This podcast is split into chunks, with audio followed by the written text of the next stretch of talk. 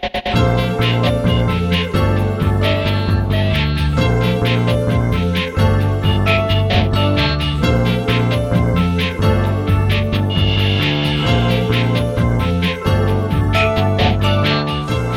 あやってまいりました笑いの鍋をご提供するネットラジオ番組メガネの車掌プレゼンツ今夜も闇鍋。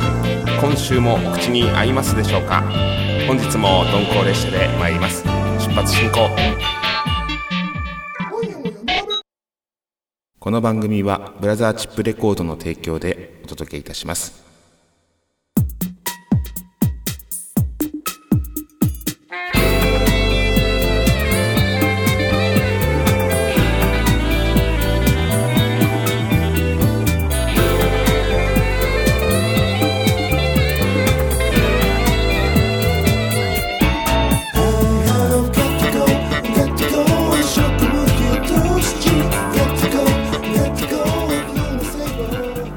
てまいりました。橋本氏が毎週金曜日にお届けしております。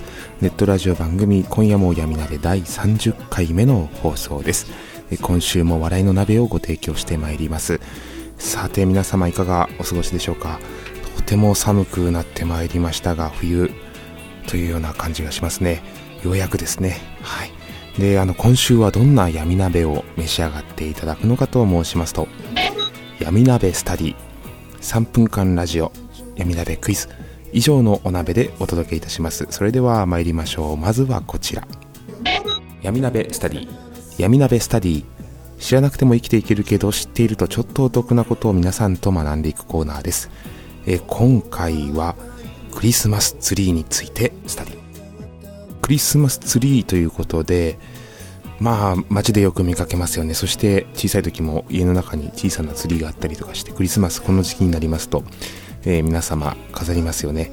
このクリスマスのツリーというものは一体何なのか。うん。それについてスタディしていきたいと思います、えークリスマスのために飾り付けられた木がクリスマスツリーなんですがこちらがですね知恵の木の象徴とされていると。まあ別名、えー聖なる木と書いて聖樹とも呼ばれるということですね。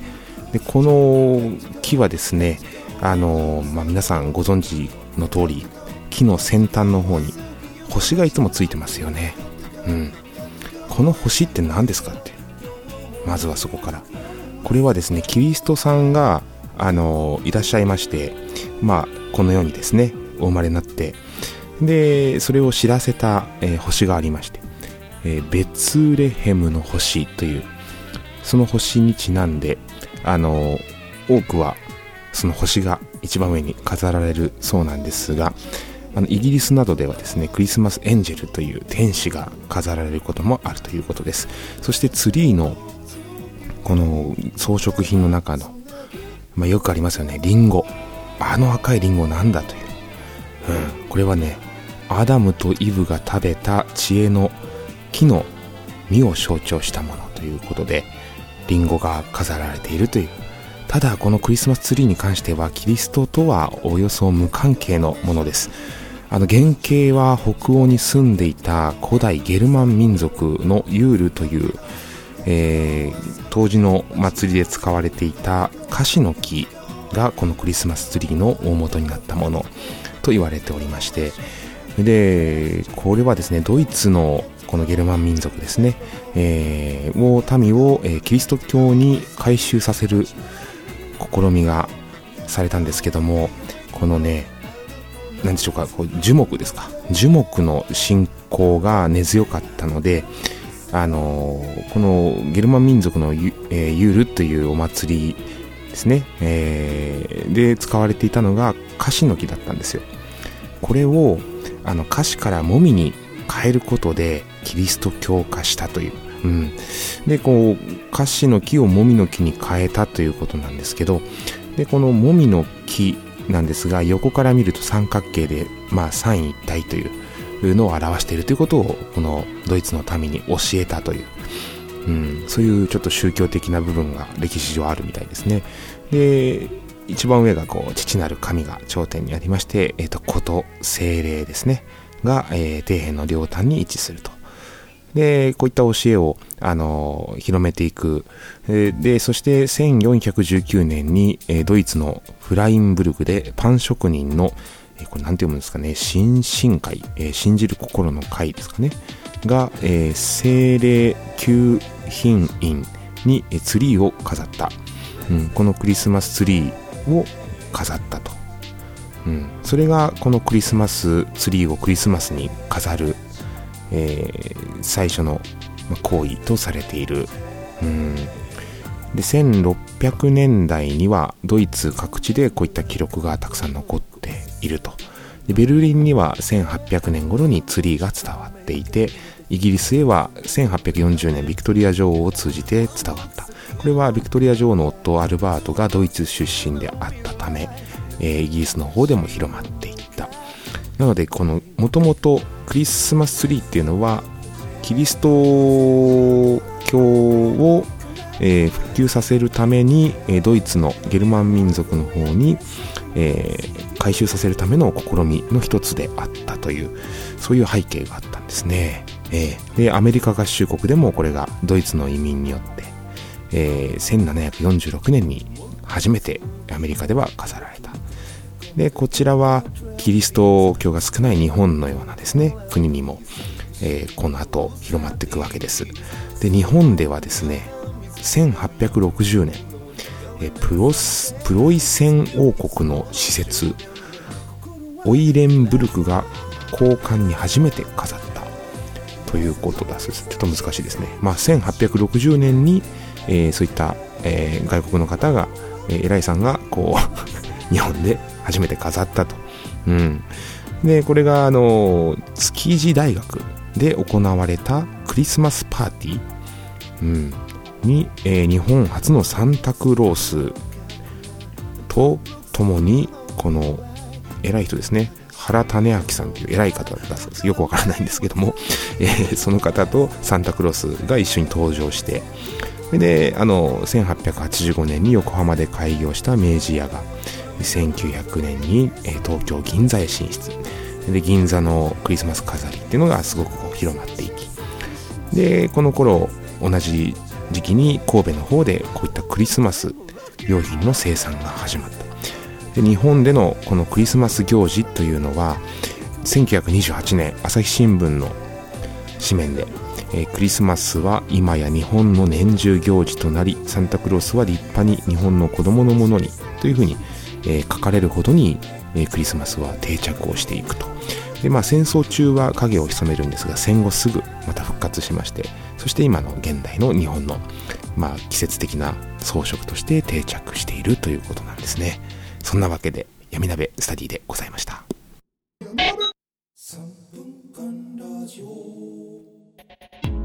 3分間ラジオのコーナーです。制限時間3分間のフリートークコーナー今週は前回に引き続きスター・ウォーズシリーズよりエピソード3のアナキン・スカイウォーカーについてですこちらのアナキン・スカイウォーカーについてシリーズエピソード3編なんですが、こちらのエピソード3に関してはですね、ちょっと個人的な都合があって、その1からその3までございます。12月に、えー、15日に最新作が公開ということで、このちょうど放送日ですね。楽しみですね。そんなわけで一人、スターウォーズ祭りということで盛り上がっておりますので、皆さんどうぞお付き合いいただければと思います。それでは聞いていただきます。今週の3分間ラジオです。どうぞ。3分間ラジオのコーナーです。えー、アナキンがですね、まだ続くのか、スター・ウォーズはということで、えー、スター・ウォーズのエピソード2、えー、アナキンがお母さん助けに行ったけども、お母さん、えー、もう最後の最後でやっぱり助けられなかった、アナキンの胸の中でお母さんは、えー、息を引き取るわけですね。それでやはりアナキンは怒ってしまう。その怒りというものが暗黒面に通じるというマスター・ヨーダのですね、えー、教えがあるんですがその暗黒面にどんどんどんどん近づいていくんですよ。それはお母さんに対する本当に純粋な愛情、えー、そして、えー、彼自身のまだ未熟さゆえの怒り、えー、そしてすごく、まあ、彼は強い、まあ、才能を持った、えー、ジェダイの騎士でございましたがあのそういう怒り狂ったジェダイの騎士が今度はそのさらっていた盗賊団を残虐に、えー、壊滅させてしまうわけですね。えー、そういったようなあの状況でアナキンの中の心の葛藤、まあ、人間らしいって人間らしいんですけどもそういったものが描かれているのがエピソード2。えー、ただ本当のジェダイの騎士っていうのはそういったものも全部捨てる本当にドライなんです。ただそれで本当にいいのかどうか正義とは何なのかあのそういったところを問うエピソード2でございますね。うん。なので「スター・ウォーズ」って結構なんでしょう SF 映画だみたいなイメージあるかもしれないんですがいや実は人間の心の中をもう映してるようなそんなストーリーでございます。あのエピソード3に入りますと今度はそのアナキンが、うんまあ、また育ちましてすごく強くなるんですよ。マスター・ヨーダをも上回るぐらいの才能を持っているアナキンなんですけども、えーとただ暗黒面にやっぱり取りつかれてしまうんですね。シスっていう、まあ、暗黒暗黒教っていうその悪いやつらのボスがいるんですけどもあのそいつらがですねまたあのアナキンをこう誘うわけですよ。それであのそのボスを見つけてアナキンを見つけるんですけども自分が昔からお世話になってたあの伯爵だったんですよ。えーと、その方が敵のボスのお山あ、まあ、敵のボスだったんですよ。それで「アナキンこっちへ来い」っていう感じで誘うわけですね。それで誘われてひょひょひょいと言ってしまってそれであのジェダイの騎士を残虐にこう、えー、成敗する暗黒面の、えー、取りつかれたシスのダース・ベイダーというものに変わってしまうというところであっという間のもう3分でございますね「スター・ウォーズ」深いですこれはまだアナキンだけを今取り上げてお話ししてますがもっと裏側にいろんな主人公たち出てまいりますのでお楽しみに。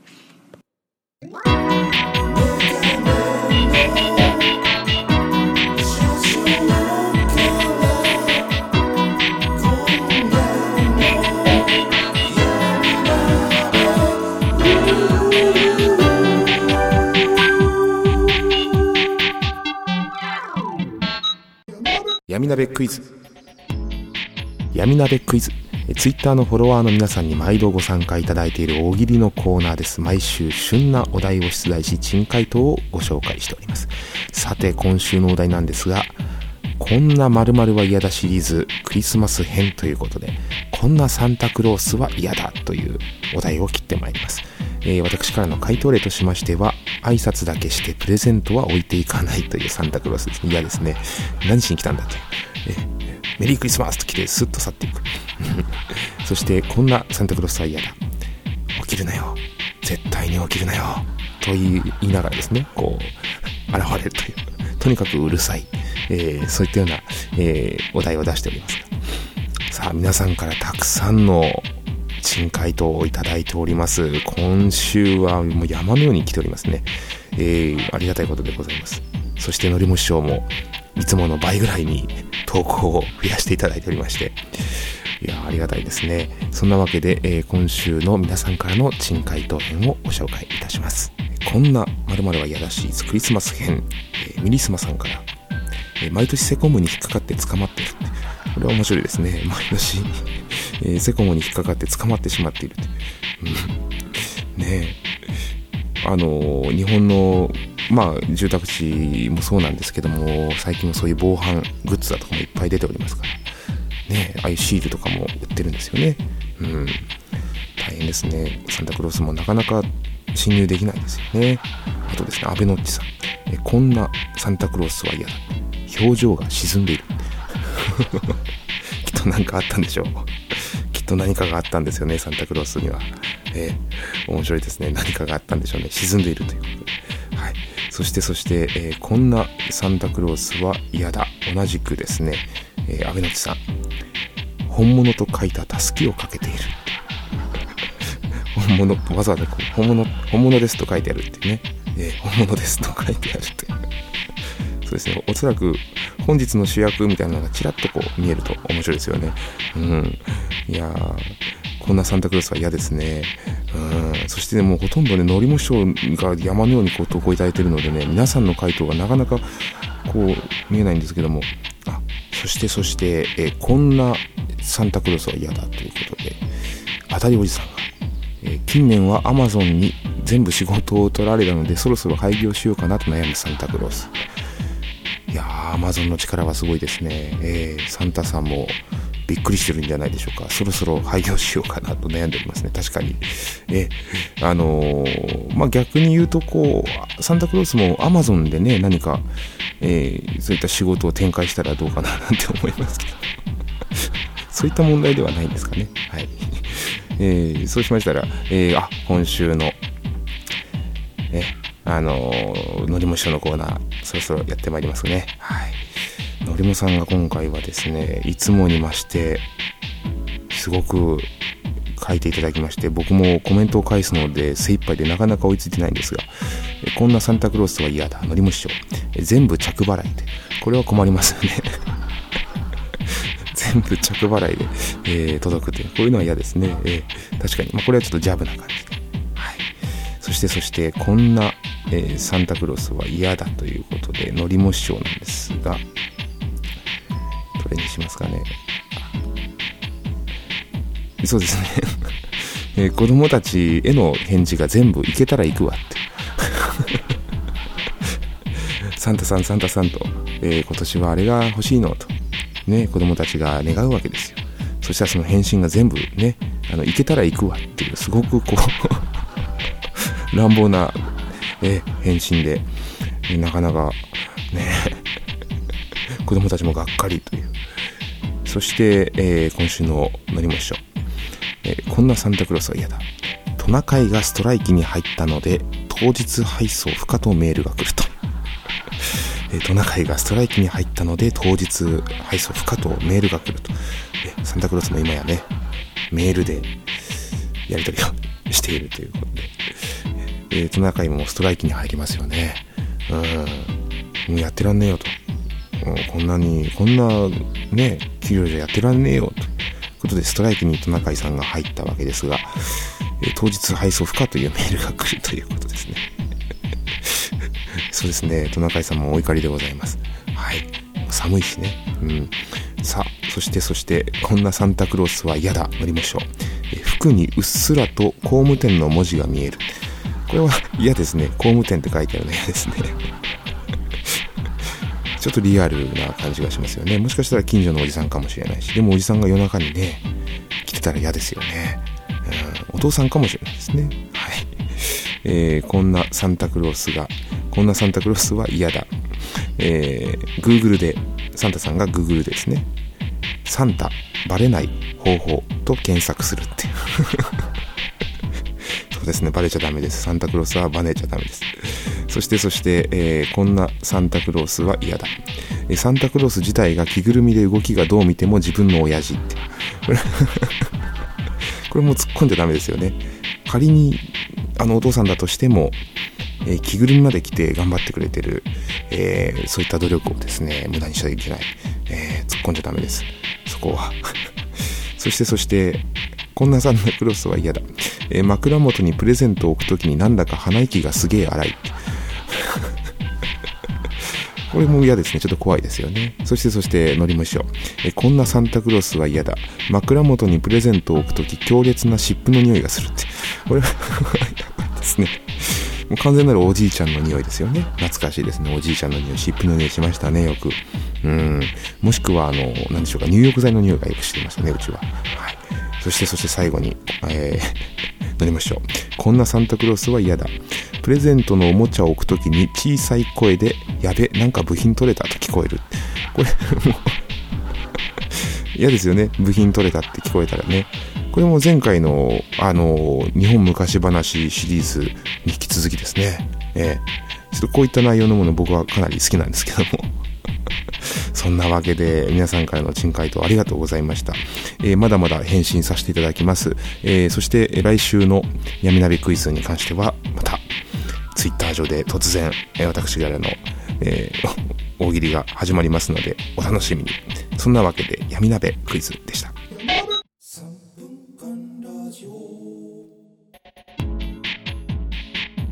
3分間ラジオ制限時間3分間のフリートークコーナーですさてまたまた登場3分間ラジオでございますが、今回はちょっと話題を変えてこちらになります。